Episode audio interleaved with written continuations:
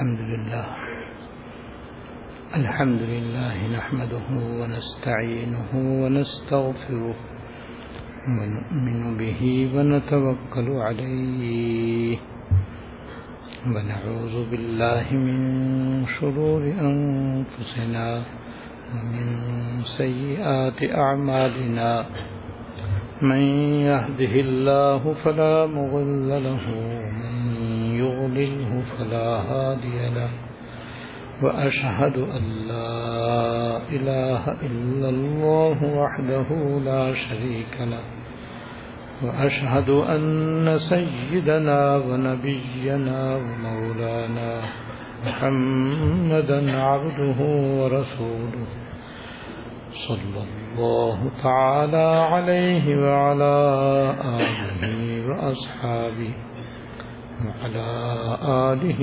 وأصحابه وبارك وسلم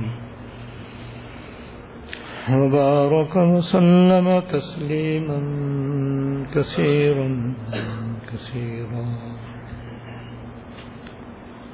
أما بعد فأعوذ بالله من الشيطان الرجيم بسم الله الرحمن الرحيم ما آتاكم الرسول فخذوه وما نهاكم عنه فانتهوا صدق اللہ العظیم. میرے قابل احترام بزرگوں، حکیم الامت مجدد الملت حضرت مولانا تھانوی رحمۃ اللہ علیہ نے حیات المسلمین کے روح نمبر انیس میں مال کمانے کے ناجائز طریقے بطور مثال کے بیان فرمائے ہیں، جو تقریباً دس ہیں. ان میں سے چھ صورتوں کی تشریح آپ کے سامنے ہو چکی ہے. آج انشاءاللہ باقی جو صورتیں ہیں وہ سب یا ان میں سے بعض انشاءاللہ بیان ہوں گے. صورت نمبر سات حضرت نے بیان فرمائی ہے، کسی کو میراث کا حصہ نہ دینا. کسی کو میراث کا حصہ نہ دینا. جیسے بعض لوگ لڑکیوں کو میراث کا حصہ نہیں دیتے، اس طرح بعض وارثوں کو ان کا حصہ نہ دینا اور خود لے لینا اور خود ہی ان پر قابض رہنا اور پھر خود اس کو استعمال کرنا، یہ بھی حرام طریقے سے اور ناجائز طریقے سے مال کھانا ہے. یہ بھی مال و دولت حاصل کرنے کا ایک ناجائز طریقہ ہے، اور یہ طریقہ بھی آج کل بہت عام ہے.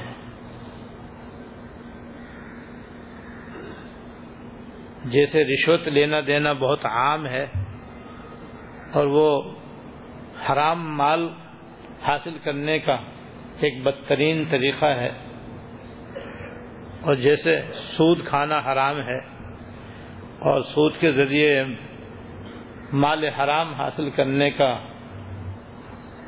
بدترین طریقہ ہے، جس کا بہت بڑا گناہ ہے۔ اسی طرح وارثوں کو ان کا حق نہ دینا اور ان کا حق خود اپنے استعمال میں رکھنا یہ بھی حرام اور ناجائز ہے۔ خاص طور سے عورتوں اور یتیموں کا حصہ ہڑپ کر جانا اور ان کو ان کا حق نہ دینا یہ بدترین گناہ ہے، حرام ہے اور ناجائز ہے۔ اس طریقے سے جو مال کسی کو حاصل ہوگا وہ بھی اس کے لیے حرام ہوگا، ناجائز ہوگا اور بڑے ہی عذاب اور وبال کا باعث ہوگا۔ ایسا آدمی دنیا کے اندر بھی فلاح نہیں پا سکتا اور آخرت میں تو اس کے لیے عذاب شدید ہے۔ وجہ اس کی یہ ہے کہ ہمارے پاس جو مال ہے وہ دراصل اللہ تعالیٰ کا دیا ہوا ہے۔ جس طرح اللہ پاک نے ہمیں یہ جسم دیا ہے اور ہم اس کے مالک نہیں، اس کے اللہ پاک مالک ہے۔ یہ دونوں ہاتھ، دونوں پیر، دونوں کان، دونوں آنکھیں اور باقی اعضاء سب اللہ پاک کے بنائے ہوئے ہیں اور انہی کے دیے ہوئے ہیں، اور حقیقت میں ان کے اللہ پاک ہی مالک ہیں، ہم مالک نہیں ہیں۔ اسی لیے خودکشی کرنا حرام ہے کہ ہم اس کے مالک نہیں ہیں تو ہم اس کو ہلاک کرنے کا بھی اختیار نہیں رکھتے۔ اگر کریں گے تو یہ اللہ تعالیٰ کے اللہ تعالیٰ کی امانت میں خیانت ہوگی جو کہ حرام ہے اور ناجائز۔ اسی طریقے سے جو مال ہمارے پاس ہے وہ بھی دراصل اللہ تعالیٰ کا دیا ہوا ہے۔ زندگی میں جب تک وہ ہمارے پاس ہے اللہ پاک نے ہمیں عارضی طور پر اس کا مالک بنایا ہے، ہم اس کو جائز جگہ استعمال کر سکتے ہیں، ناجائز جگہ استعمال نہیں کر سکتے، جائز ذرائع سے حاصل کر سکتے ہیں، ناجائز طریقوں سے حاصل نہیں کر سکتے۔ یہ اللہ پاک کے احکام ہیں جو انہوں نے اپنے مال کے متعلق ہمیں دی ہیں۔ اور جب کسی کا انتقال ہو جاتا ہے تو پھر اللہ تعالیٰ اس مرنے والے کا وہ مال جو اللہ پاک نے اس مرنے والے کو اس کی زندگی میں استعمال کرنے کے لیے دیا تھا، پھر وہی مال اللہ تعالیٰ اپنی طرف سے اس کے وارثوں کو دے دیتے۔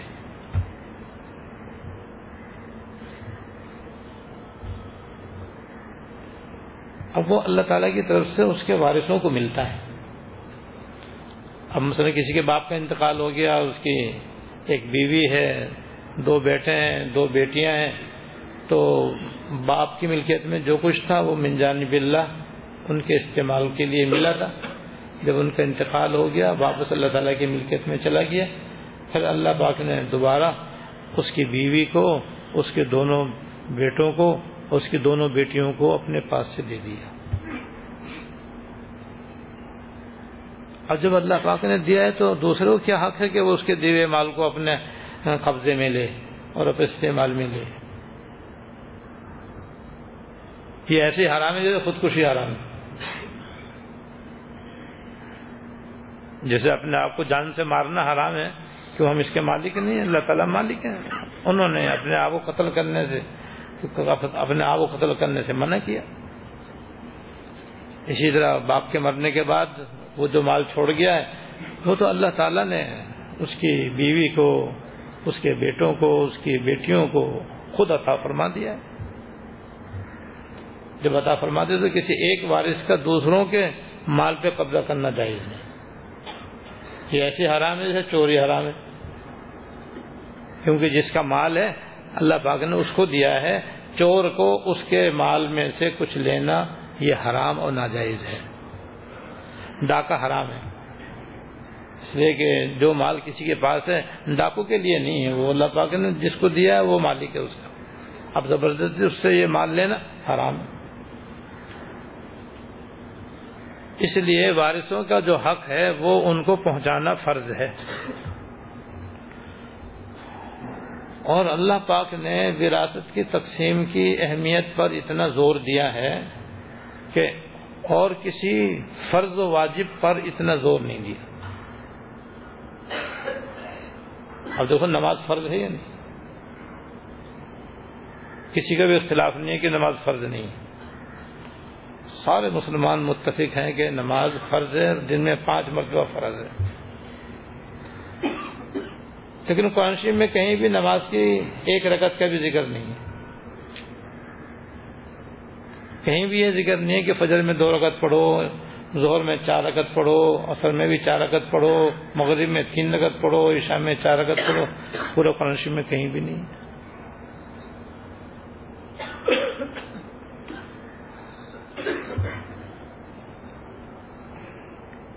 زکوٰۃ فرض ہے لیکن قرآن شریف میں یہ نہیں ہے کہ ڈھائی فیصد فرض ہے، حج کرنا فرض ہے لیکن قرآن شریف میں کہیں بھی نہیں ہے کہ اس کے اندر فلاں فلاں چیزیں فرض ہیں، فلاں فلاں چیزیں واجب ہیں، فلاں فلاں چیزیں سنت ہیں۔ لیکن تقسیم وراثت فرض ہے، وارثوں پر مرنے والے کا مال اللہ کے حکم کے مطابق تقسیم کرنا، وارث کو اس کا حق پہنچانا فرض، لیکن اللہ پاک نے صرف اتنا نہیں فرمایا کہ بس فرض ہے اس فرض کو ادا کرو، خود ہی اللہ پاک نے قرآن شریف میں پورا ایک رکوع نازل فرما کر وارثوں کے حصے متعین کر دیے۔ چار مردوں کا ذکر ہے، آٹھ عورتوں کا ذکر ہے، جن کے حصے خود اللہ تعالیٰ نے قرآن شریف میں بیان کر دیے ہیں۔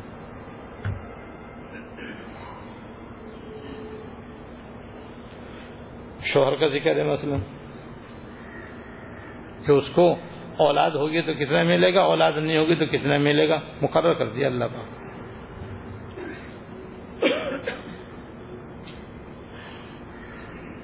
باپ کا ذکر فرما دیا اور بتا دیا کہ کس صورت میں باپ کو کتنا ملا، کس صورت میں کتنا ملے گا، اس لیے چار مردوں کا ذکر فرما دیا اللہ پاک نے اور ان کے حصے الگ الگ مقرر کر دیے اللہ پاک نے خود، اور چار مردوں کے مقابلے میں آٹھ عورتوں کو ذکر کیا۔ یہ وہی آٹھ عورتیں جن کو عام طور پر لوگ وراثت نہیں دیتے، آٹھ عورتوں کے خود حصے اللہ پاک نے مقرر کر دیے قرآن شریف میں۔ مثلا بیوی ہے، بیوی کو کون وراثت دیتا ہے؟ شوہر مر جائے تو شوہر کے بھائی قبضہ کر کے بیٹھ جاتے ہیں، بیوی جھانکتی رہتی۔ اللہ پاک نے خود ہی اس کا حصہ مقرر کر دیا کہ اولاد ہوگی تو آٹھواں حصہ، اولاد نہیں ہوگی تو چوتھا حصہ ملے گا، دینا پڑے گا۔ یہ چوتھا حصہ ایسے ہی فرض ہے جیسے نماز فرض ہے، یہ چوتھا حصہ ایسے ہی فرض ہے جیسے کہ روزہ فرض ہے، یہ چوتھا حصہ ایسے ہی فرض ہے جیسے زکوٰۃ فرض ہے، یہ چوتھا حصہ دینا ایسے ہی فرض ہے جیسے حج فرض ہے۔ پھر حج کی تو تفصیلات نہیں، یہاں تو حصے کے حصے صاف صاف بیان فرما دیے کہ بیوی کو اس حالت میں اتنے دو، اس حالت میں اتنے دو، ماں کا حصہ مقرر کر دیا۔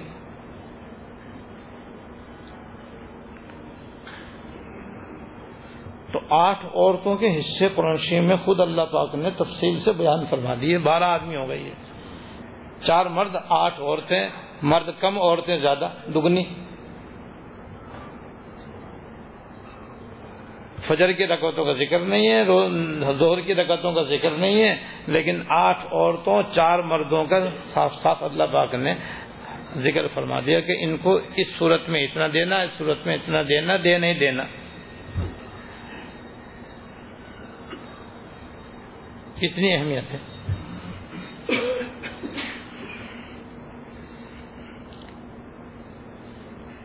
اور یہ آٹھ تو وہ حضرات ہیں جن کے حصے مقرر ہیں، ان کو اصحاب الفرائض کہتے ہیں، یعنی وہ ورثہ جن کے حصے باقاعدہ قرآن شریف میں مقرر شدہ ہیں، جو بہر صورت دینے دینے۔ پھر اس کے بعد ایک درجہ ان وارثوں کا جن کو عصبات کہتے ہیں،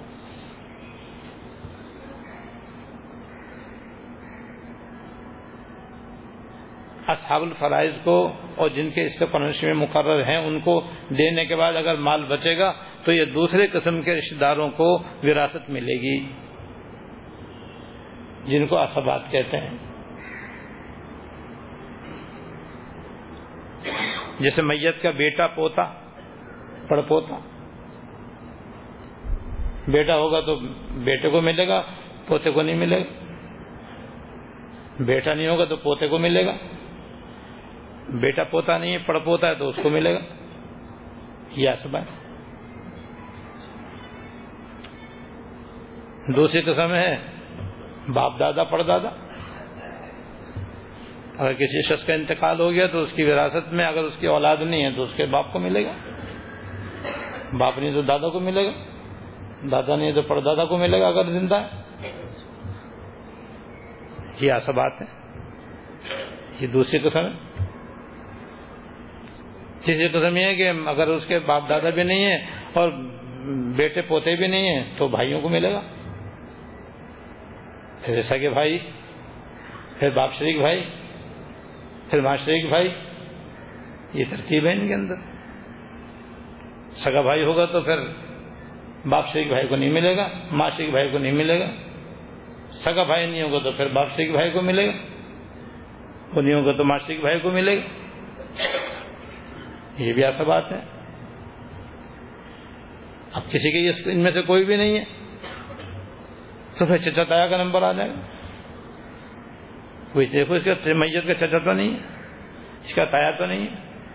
چچا تایا نہیں ہو تو ان کے نرینہ اولاد کو دیکھیں گے, چچا زاد بھائی تایا زاد بھائی کو دیکھیں گے. ایک خاص قاعدے سے پھر ان ورثہ کو مرنے والے کی وراثت ملتی ہے. ان کو حصہ دینا ضروری ہے, چاہے ان کی آپس میں دشمنی ہو یا نہ ہو, محبت ہو یا نہ ہو, لڑائی ہو یا نہ ہو, اور چاہے وہ دنیا کے کسی بھی خطے میں رہتا ہو. یہ کہا تو ہندوستان میں رہتا ہم کہاں سے دیں, تمہارا مال ہے نہیں دیں. اس کو, اس کو اس کا حق دینا ضروری ہے, چاہے وہ ہندوستان میں رہتا ہو, چاہے اٹلی میں رہتا ہو, چاہے جرمنی میں رہتا ہو, چاہے فرانس میں رہتا ہو, وہ تو وارث ہے. اور اگر کسی کے اصحاب الفرائض بھی نہیں ہیں, عصبات بھی نہیں ہیں, تو ایک تیسری قسم اور بھی ہے وارثوں کی, جس کا ذکر اللہ پاک نے قرآن شریف میں فرمایا ہے اور احادیث میں بھی اس کا ذکر ہے. ہم ذوی الارحام کہتے ہیں جن کو, اردو میں کہہ سکتے ہیں دور کے رشتہ دار. دور کے رشتہ داروں کے اندر خالائیں اور پھوپھیاں, پھر خالی زاد بہنیں, پھوپھی زاد بہنیں, ماموں, ماموں نہ ہو تو ماموں زاد بہن بھائی. یہ دور کے رشتے دار ہیں. پھر ان میں وراثت تقسیم ہوگی. آپ دیکھو نا کتنی کتنا پورا ایک قانون ہے, پورا ایک نظام ہے. اس نظام کے تحت پائی پائی وارثوں تک پہنچانا ضروری ہے.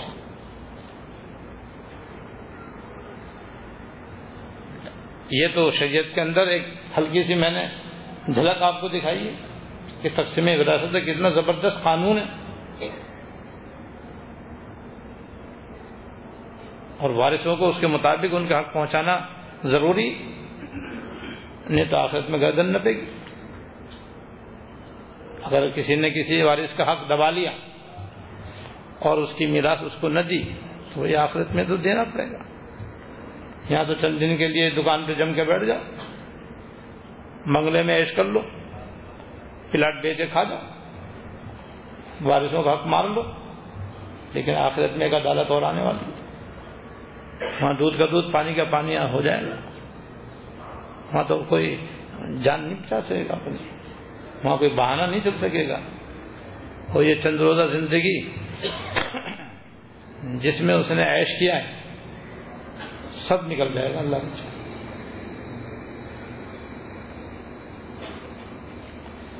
تو ہم جب اپنا جائزہ لیتے ہیں تو معلوم ہوتا ہے کہ عورتوں کو تو وراثت ملتی ہی نہیں ہے, عورتوں تو وراثت دی ہی نہیں جاتی. جیسے میں نے گزشتہ منگل ذکر کیا تھا کہ عام طور پر بھائی کہتے ہیں ہماری بہنیں تو دستبردار ہو گئی. ارے تو کبھی بھائی بھی دستبردار ہوا ہے کسی بہن کے حق میں؟ دستبرداری کے لیے بہنیں رہ گئی ہیں؟ یہ چاروں کے چاروں بھائی یا دونوں کے دونوں بھائی ہیں، چھ کے چھ بھائی جو کاروبار پہ بھی قابض ہیں، زیور پہ بھی قابض ہیں، دکان پہ بھی قابض ہیں، پلاٹ پر بھی قابض ہیں، کارخانے پر بھی قابض ہیں، فیکٹری پر بھی قابض ہیں. یہ کبھی دستبردار ہوئے ہیں اپنی بہنوں کے آگے؟ کوئی بھی نہیں کہا کہ نہیں. تو بس یہ مظلوم عورتیں رہ گئی ہیں دستبرداری کے لیے. یہ کچھ نہیں، محض یہ دھوکہ ہے اپنے آپ کو کہ ان کو تو پتہ ہے ملے کچھ نہیں، تھوڑا بہت بھائی کی طرف سے وقتاً فوقتاً مل جائے وہی غنیمت. اس لیے وہ بیچاری کہتی ہیں کہ نہیں ہمیں تو بھائی چاہیے، ہمیں حصہ نہیں چاہیے. تو دستبردار ہونی ہے نا ان کو. جب ملنا نہیں تو پھر دستبرداری ہونا ہے، اور وہ دستبرداری بھی شریعت کے اندر غیر معتبر ہے. چاہے دستاویز پر باقاعدہ وہ دستخط کر دیں کہ ہم نے اپنا حصہ اپنے بھائیوں کے حق میں چھوڑا، اور عملاً وہ شریعت کے مطابق دستبرداری نہ کریں، تو یہ تحریری طور پر دستبرداری دینا بھی غیر معتبر ہے. اس طرح سے جو بہت ہی متقی پیدا کہلاتے ہیں وہ یہ حرکت کرتے ہیں، جو بڑے متقی پیدا حاجی نمازی کہلاتے ہیں وہ یہ طریقہ اختیار کرتے ہیں دستبرداری والا، کہ ان کو پتہ ہے ہمیں دینا تو ہے نہیں، بس وہ کہتے ہیں بھائی بہنوں سے کہ بھائی بھائی چاہیے، حصہ چاہیے. بس تو بیچاری گردن جھکا کے دیتے ہیں بھائی ہمیں تو بھائی چاہیے، ہمیں حصہ دے کے ہم اپنے گھر میں خوش ہیں، تم اپنے گھر میں خوش رہو. یاد رکھو یہ بہنوں کے حصے اس طرح سے حلال نہیں ہوتے، حرام ہی رہیں گے، اس کا استعمال حرام ہی رہے گا. اور یہ سب جہنم کا ایندھن ہے جو کھا رہے ہو، پی رہے ہو، پہن رہے ہو، استعمال کر رہے ہو، ایک لاکھ کے ایک کروڑ بنا رہے ہو، یہ سب جہنم کے انگار ہیں. یہاں تو پتہ نہیں چلتا، جب آنکھ بند ہوگی سب سب سامنے آئے گا انشاءاللہ.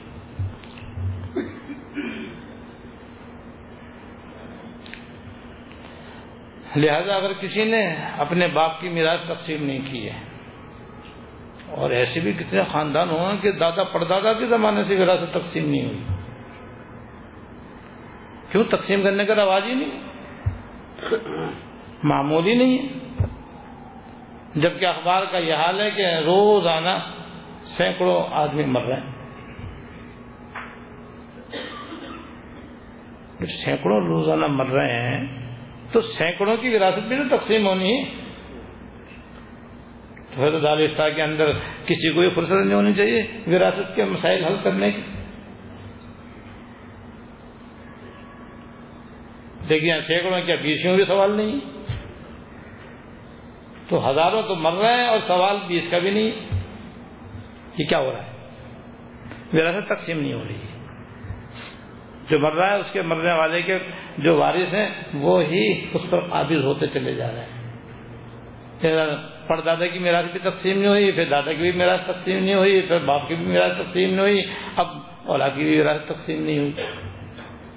سب ایک دوسرے کی میراث ہڑپ کرتے ہوئے آ رہے ہیں، غصب کرتے آ رہے ہیں، اور اس کو کھا کھا کے اپنے زندگی تباہ کرتے جا رہے ہیں.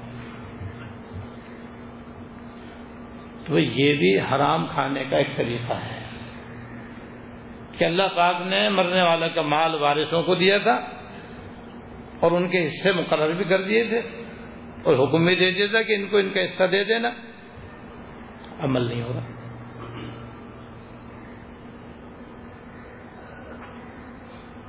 تو حضرت فرماتے ہیں یہ بھی ایک حرام طریقہ ہے اور ناجائز طریقہ ہے مال کمانے کا، مال حاصل کرنے کا.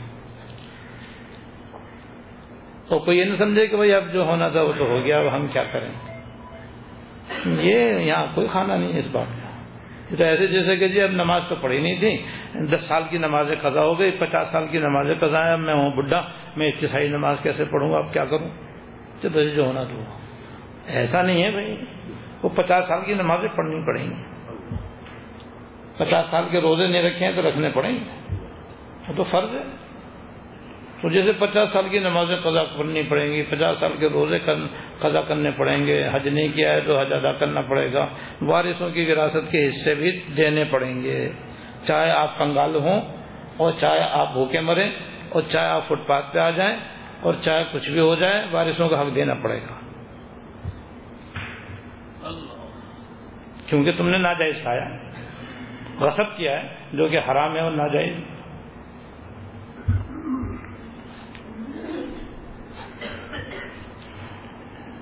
حضرت ابو حنیفہ رحمۃ اللہ علیہ کا واقعہ میں نے سنا ہے تو دوبارہ سنا دوں. آپ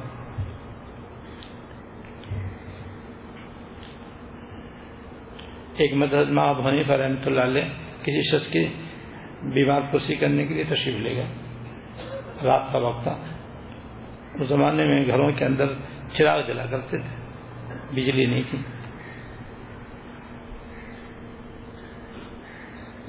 رات کا وقت تھا تو حضرت اس کے پاس بیٹھ گئے اور بیمار پرسی کرنے کے بعد پھر اٹھنے کا ارادہ تھا کہ یکایک دیکھا کہ اس کے اوپر نزغ کی کیفیت آ رہی تھی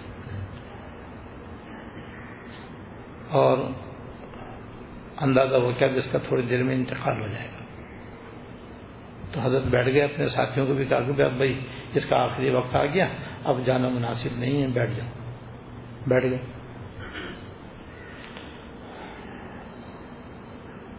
تھوڑی دیر میں اس کا انتقال ہو گیا. جیسے ہی اس کا انتقال ہوا حضرت نے چراغ گل کر دیا، اندھیرا ہو گیا ایک دم. لوگوں نے کہا حضرت یہ کیا کر دیا،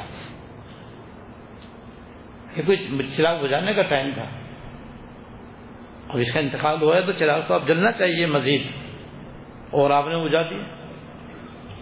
ہاں بھائی یہ تو بجانے کا وقت تھا. کہا کیوں؟ کہ بھائی جب تک یہ چراغ جب تک یہ مرنے والا زندہ تھا چراغ اس کی ملکیت میں تھا، اور یہ اپنی ملکیت میں اپنا چراغ جلایا ہوا تھا اور اس کی روشنی سے یہ فائدہ اٹھا رہا تھا، اس کے طویل ہم بھی فائدہ اٹھا رہے تھے، اس کی اجازت سے ہمارے لیے بھی اس کی روشنی سے فائدہ اٹھانا جائز تھا. اور جب اس کا انتقال ہو گیا تو چراغ اس کے وارثوں کی ملکیت ہو گیا، اب مالک بدل گیا. اب جن کی ملکیت میں گیا ہمیں کیا پتہ وہ کون ہے اور کتنے ہیں، کوئی بالغ ہے یا نابالغ ہے، مرد ہیں یا عورتیں یا دونوں ہیں، کچھ پتہ نہیں ہمیں. جب پتہ نہیں تو ان کی اجازت کے بغیر ان کا مال استعمال کرنا جائز نہیں، اس لیے میں چراغ گل کر دیا اور اپنے گھر سے منگوا کے جلایا. کوئی چراغ میرا ہے، میں جلاتا ہوں، اب اس کی روشنی میں اس کا غسل دو، اسے کفن دو، اس کو دفناؤ. میت کا چراغ بھی حضرت نے گل کر دیا، اور جو وراثت کے جو وارثوں کے مال میں سے ہزاروں روٹیاں کھا چکے، ہزاروں بوٹیاں ہڑپ کر چکے، پلاٹ زمین مکان قبضہ کیے بیٹھے، ان میں کیا حال ہوگا وہ تو. حضرت کی احتیاط یہ ہے دین کا تقاضا، اور یہ ہماری بے احتیاطی ہے کہ جناب وارثوں کے مال ہڑپ کیے ہوئے ہیں، غصب کیے ہوئے ہیں اور ڈکار بھی نہیں لیتے. تو یہ ہڑپ کرنا حرام ہے اور ناجائز. حضرت ابو حنیفہ رحمۃ اللہ جو کیا یہ ہے شریعت کا حکم. اس لیے جب کسی کا انتقال ہو جائے تو بھائی اگر اس کے ورثہ معلوم نہیں کون کون ہے تو اسے کوئی چیز استعمال کرنا درست نہیں ہے، پھر اپنی چیز استعمال کرو. ہاں اگر سب ورثہ عاقل بالغ حاضر ہوں اور سب راضی ہوں تو پھر ان کی رضامندی سے پھر وہ چیزیں استعمال ہو سکتی، کیونکہ اب یہ وارثوں کی چیزیں ان کی رضامندی سے استعمال ہو سکتی ہیں. بہرحال ہم سب کو اپنا جائزہ لینا چاہیے، اور اس جائزے میں اگر خدا نخواستہ ہمارے پاس ناجائز طریقے سے کسی وارث کا حق آیا ہوا ہے تو بلا تاخیر اپنی زندگی میں اس کا حق ادا کر کے فارغ ہوں. اس میں ہماری مرضی ورضی کوئی دخل نہیں، یاد رکھو فرض ہے یہ. اور ساتھ ساتھ اپنے وارثوں کو یہ وصیت بھی کرنا چاہیے کہ یاد رکھنا میرے مرنے کے بعد میری میراث کو فتویٰ لے کر اس کے مطابق میرے وارثوں میں تقسیم کر دینا. یہ وصیت اس لیے کرنی چاہیے کہ تقسیم وراثت کا کوئی رواج نہیں ہے، اور اپنی زندگی میں اپنے اولاد کا، اپنے بیوی بچوں کا ذہن بنانا چاہیے کہ جب میرا انتقال ہو جائے بلا تاخیر، جیسے مجھے غسل دینا، کفن دینا، دفن کرنا، میرے قرض ادا کرنا، میری جائز وصیت ایک تہائی میں پوری کرنا، ایسے ہی دو تہائی جو کچھ بچے وہ میرے وارثوں کے اندر شرع کے مطابق تقسیم کر دینا، میں تم کو ذمہ دار بنا کر جا رہا ہوں، اگر تم نے تقسیم نہیں کی تو کل مجھے میں میرے سامنے تمہارا کوئی عذر مقبول نہیں ہوگا، میں صاف کہہ دوں گا اللہ پاک سے کہ میں نے اپنے وارثوں کو وصیت کر دی تھی کہ فتوی کے مطابق میری وراثت تقسیم نہیں کرنا، انہوں نے نہیں کہ اب یا اللہ آپ جانے ہی جانے۔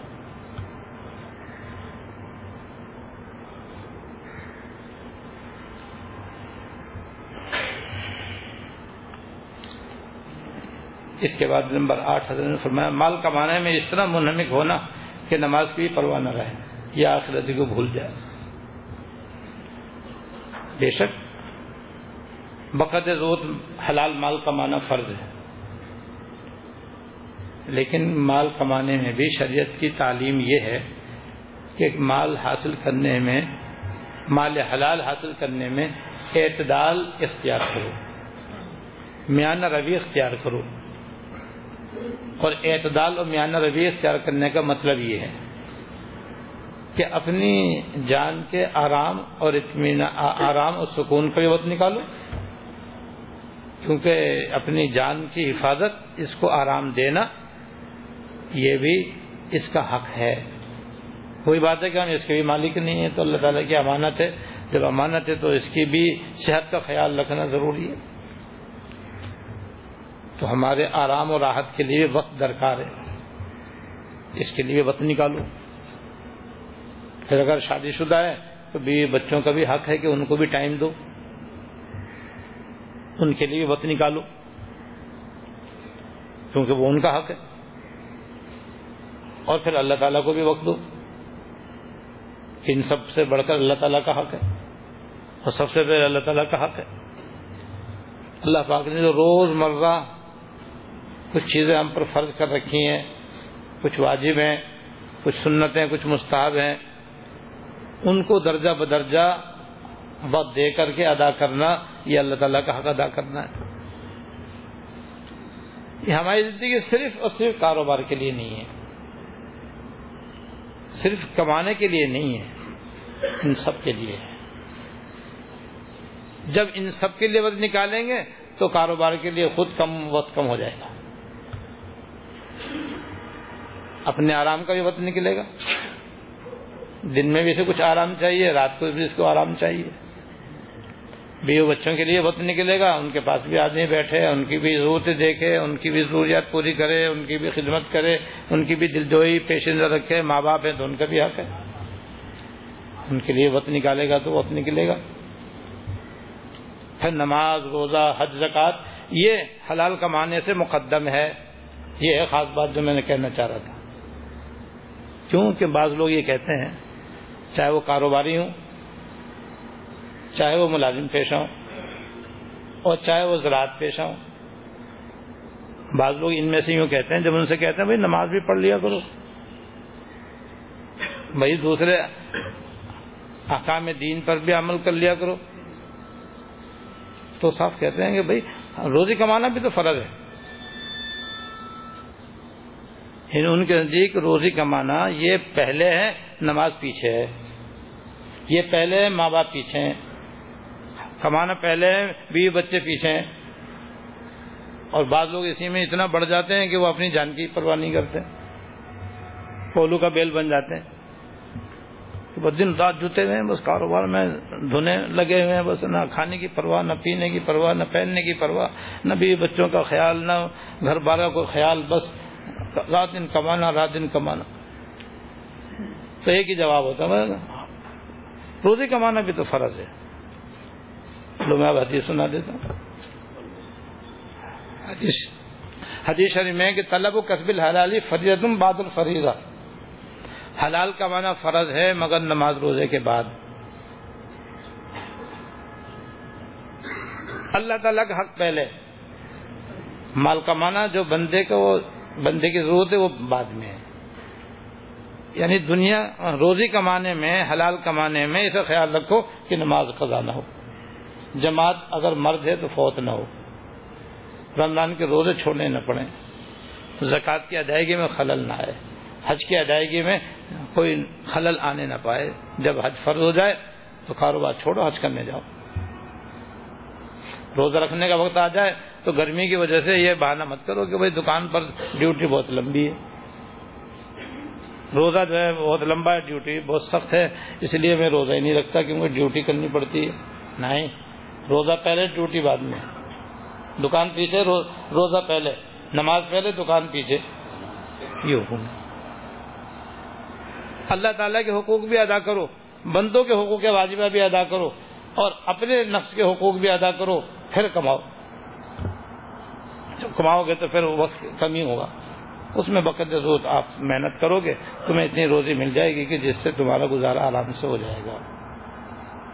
کمانے میں اعتدال رکھو. اللہ پاک نے قرآن شریف میں اپنے نیک بندوں کی صفت یہ بیان فرمائی ہے کہ کہ کاروبار اور تجارت, دنیا کمانا, ان کو اللہ کی یاد سے, اس اللہ کے ذکر سے غافل نہیں کرتا. لہذا جب نماز کا وقت آ جائے دکان بند, دکان بند کر دے بس, اور سیدھا جائے نماز پڑھے پہلے. ہمارے حضرت رحمۃ اللہ علیہ, حضرت شیخ حداد رحمۃ اللہ علیہ کا واقعہ سنایا کرتے تھے, میں نے کئی دفعہ آپ کو سنایا, لیکن اب نماز کا قصہ بھی سناتا ہوں آپ کو. حضرت شیخ حداد رحمۃ اللہ علیہ ایک بزرگ تھے, لیکن وہ لوہار تھے.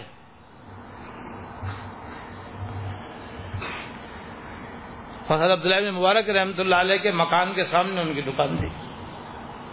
حضرت عبداللہ بن مبارک رحمۃ اللہ علیہ بہت بڑے محدث, بہت بڑے فقیہ, بہت بڑے عالم, بہت بڑے اللہ کے ولی.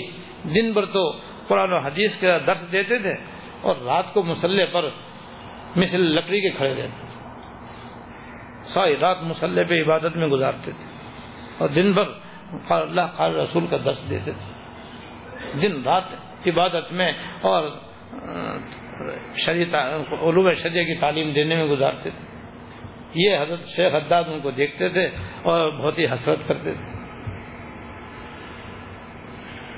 تو حضرت شیخ حداد رحمۃ اللہ علیہ لوہار تھے, اور صبح شام تک وہ بھٹی میں لوہا گرم کر کے مختلف اوزار بنا کر بیچتے تھے, جیسے دراتی ہے, چاقو چھری ہے, قینچی ہے, اس قسم کی چیزیں بناتے تھے, بیچتے تھے, پھر اپنے گھر والوں گزارا کرتے تھے. لیکن حضرت فرماتے ہیں کہ ان کے نماز کی پابندی کا یہ عالم تھا کہ اگر انہوں نے بھٹی میں سے لوہا نکالا ہے جو انگارے کی طرح لال ہے, اور آئرن کہتے ہیں لوہے, بہت بڑے لوہے کو, اس کے اوپر اس کو رکھا اور ہتھوڑا اٹھایا انہوں نے اس کو کوٹنے کے لیے, کیونکہ جب لوہا گرم ہو جاتا ہے تو نرم ہو جاتا ہے, پھر جس طرح چاہو اسے موڑ لو, توڑ لو, بنا لو, اسے جو چاہے بنانا چاہو. ٹھنڈا ہو جانے کے بعد پھر بیکار, پھر کچھ نہیں بن سکتا, سخت ہو جاتا ہے. ہمارے فرماتے تھے کہ ان کا یہ حال تھا کہ اگر انہوں نے ہتھوڑا اٹھایا اور یہاں تک آیا ہے, وہ ابھی مارنے کا ارادہ کر رہے ہیں کہ جناب اذان کی آواز کان میں آ گئی تو ہتھوڑا پیچھے چھوڑ دیا کرتے تھے. وہ ایک مار بھی استعمال نہیں کرتے تھے کہ بھئی اب اذان کی آواز آ گئی, بس چھوڑو اس کو, اب نماز کی میں فلاح ہے, اب کام میں فلاح نہیں. حیا الصلاۃ, حیا الصلاۃ, حیا الفلاح, حیا الفلاح, ہم بھی سنتے ہیں نا, وہ بھی سنتے تھے, وہ عمل کرتے تھے, ہم سے عمل نہیں ہوتا. اللہ تعالیٰ ہمیں بھی توفیق عمل عطا فرمائے. تو اس قدر وہ نماز کے پابند تھے کہ ہتھوڑا اٹھایا ہے, لوہا انگارے کی طرح آئرن پہ رکھا ہوا ہے, اور ایک چوٹ مارنی ہے, بھئی ادھر گرائیں گے ادھر گرائیں گے, برابر ہے نا, لوہے کے نہیں ماریں گے, پیچھے چھوڑ دیں گے آپ کہ بھئی اذان ہو گئی اب تو بس. ہمارا ہاتھ کا بھی حال ہے کہ صبح شام تک دینی خدمت میں لگے رہتے تھے, فتوے لکھتے رہتے تھے, مضامین لکھتے رہتے تھے, تفسیر لکھتے رہتے تھے, لیکن جہاں اذان کی آواز آئی بس قلم وہیں رکھ دیتے تھے, بس بھئی اذان. حضرت کے ڈرائیور تھے بھائی عرفان, انہوں نے یہ بات سنائی. تو طریقہ تو یہ ہے اسلامی. کہ اذان ہو جائے تو اب دنیا کی ساری مصروفیتیں چھوڑ دو، اب صرف اور صرف نماز کی تو توجہ دو۔ تو دنیا کمانا ہے، لیکن دنیا کمانا دین کے تابع کر کے کمانا ہے، دین چھوڑ کے نہیں کمانا۔ پہلے اللہ تعالیٰ کے حقوق ہیں، بندوں کے حقوق ہیں، پھر کمانا بھی ضروری ہے اپنی جگہ پر۔ تو کام میں اتنا منہمک نہ ہو، اتنا منہمک نہ ہو کہ بس اللہ تعالیٰ کو ہی بھول جائے اور جناب اپنے آپ کو ہی بھول جائے، گھر والوں کو ہی بھول جائے، سب ترس رہے ہیں کہ ابا کب آئیں گے، رات کو آتے ہیں سویرے چلے جاتے ہیں، اتوار کو نظر آتے ہیں، ابا اتوار کے ہیں ویسے بیچ میں پتہ نہیں کہاں ہوں، یہ کوئی طریقہ؟ تو یہ بھی ناجائز طریقہ ہے کہ آدمی کمانے میں اتنا منہمک ہو جائے اتنا منہمک ہو جائے کہ اس کو دنیا دین اور آخرت کا کی پتہ ہی نہ رہے گی۔ اور یہ ساری مصیبت حرص کی وجہ سے، حب دنیا کی وجہ سے، دنیا کی محبت اور دنیا کے حرص نے انسان کو اندھا کیا ہوا ہے۔ چلو یہ دو باتیں اور ہو گئی، اب باقی دو رہ گئے، وہ انشاءاللہ آئندہ اللہ تعالیٰ ہم سب کو توفیق عمل عطا فرمائے۔ اللہم لک الحمد لا نحصی ثناء علیک انت کما اثنیت علی نفسک، اللہم لک الحمد لا نحصی ثناء علیک انت کما اثنیت علی نفسک، اللہم صل علی سیدنا و مولانا محمد وعلی آل سیدنا مولانا محمد مبارک۔ ربنا ظلمنا أنفسنا وإن لم تغفر لنا وترحمنا لنكونن من الخاسرين، ربنا ظلمنا أنفسنا وإن لم تغفر لنا وترحمنا لنكونن من الخاسرين، ربنا آتنا في الدنيا حسنة وفي الآخرة حسنة وقنا عذاب النار، ربنا هب لنا من أزواجنا وذرياتنا قرة أعين واجعلنا للمتقين إماما، اللهم اغفر لنا وارحمنا وعافنا واعف عنا، اللهم وفقنا لما تحب وترضى من القول والعمل والفعل والنية والهدي، إنك على كل شيء قدير يا رحم الراحمین یا رب العالمین یا حی یا قیوم یا ذل الجلال والاکرام۔ ہم سب کے اگلے پچھلے چھوٹے بڑے خفیہ علانیہ سارے گناہوں کو معاف فرما یا رحم الراحمین، ہم کو ناجائز طریقوں سے مال حاصل کرنے سے بچنے کی توفیق عطا فرما، مرتے دم تک ان تمام ناجائز طریقوں سے بچنے کی توفیق عطا فرما، مرتے دم تک ان تمام ناجائز طریقوں سے مال حاصل کرنے سے بچنے کی توفیق عطا فرما، ہمیشہ حلال اور جائز طریقوں سے مال حلال حاصل کرنے کی توفیق عطا فرما اور اس میں اعتدال اپنانے کی توفیق عطا فرما، مال حاصل کرنے میں یا اللہ راہ اعتدال نصیب فرما، میانہ روی نصیب فرما، اللہ تعالیٰ کے حقوق بھی، نفس کے حقوق بھی، اہل و عیال کے حقوق بھی ادا کرنے کی توفیق عطا فرما، دنیا اور آخرت کی ہر خیر عطا فرما، ہر شر سے پناہ عطا فرما، ہم سب کو اپنی مرضیات پہ چلنے کی توفیق عطا فرما، ہماری تمام حاضر و حاضرات کی تمام نیک مرادیں پوری فرما، سب کی تمام نیک حاجتیں پوری فرما، سب کی ساری بیماریاں پریشانیاں اور تکلیفیں دور فرما، ظاہر و باطن کے فتنوں سے ہماری حفاظت فرما، جتنے حضرات جہاں جہاں سن رہے ہیں سب کی نیک مرادیں پوری فرما، سب کی تمام نیک مرادیں پوری فرما، سرکار دو عالم صلی اللہ علیہ وسلم نے یا اللہ آپ سے دنیا اور آخرت کی جتنی بھلائیاں مانگیں سب ہم کو عطا فرما، سب ہم کو عطا فرما، اور جن چیزوں سے پناہ مانگی یا اللہ ہم سب کو ان سے پناہ عطا فرما، دنیا اور آخرت کی ہر خیر عطا فرما، ہر شر سے پناہ عطا فرما، ربنا تقبل منا انك انت السميع العليم وتب علينا انك انت التواب الرحيم، صلی اللہ تعالی علی النبی الکریم محمد و علی و اصحابہ اجمعین، آمین برحمتک یا ارحم۔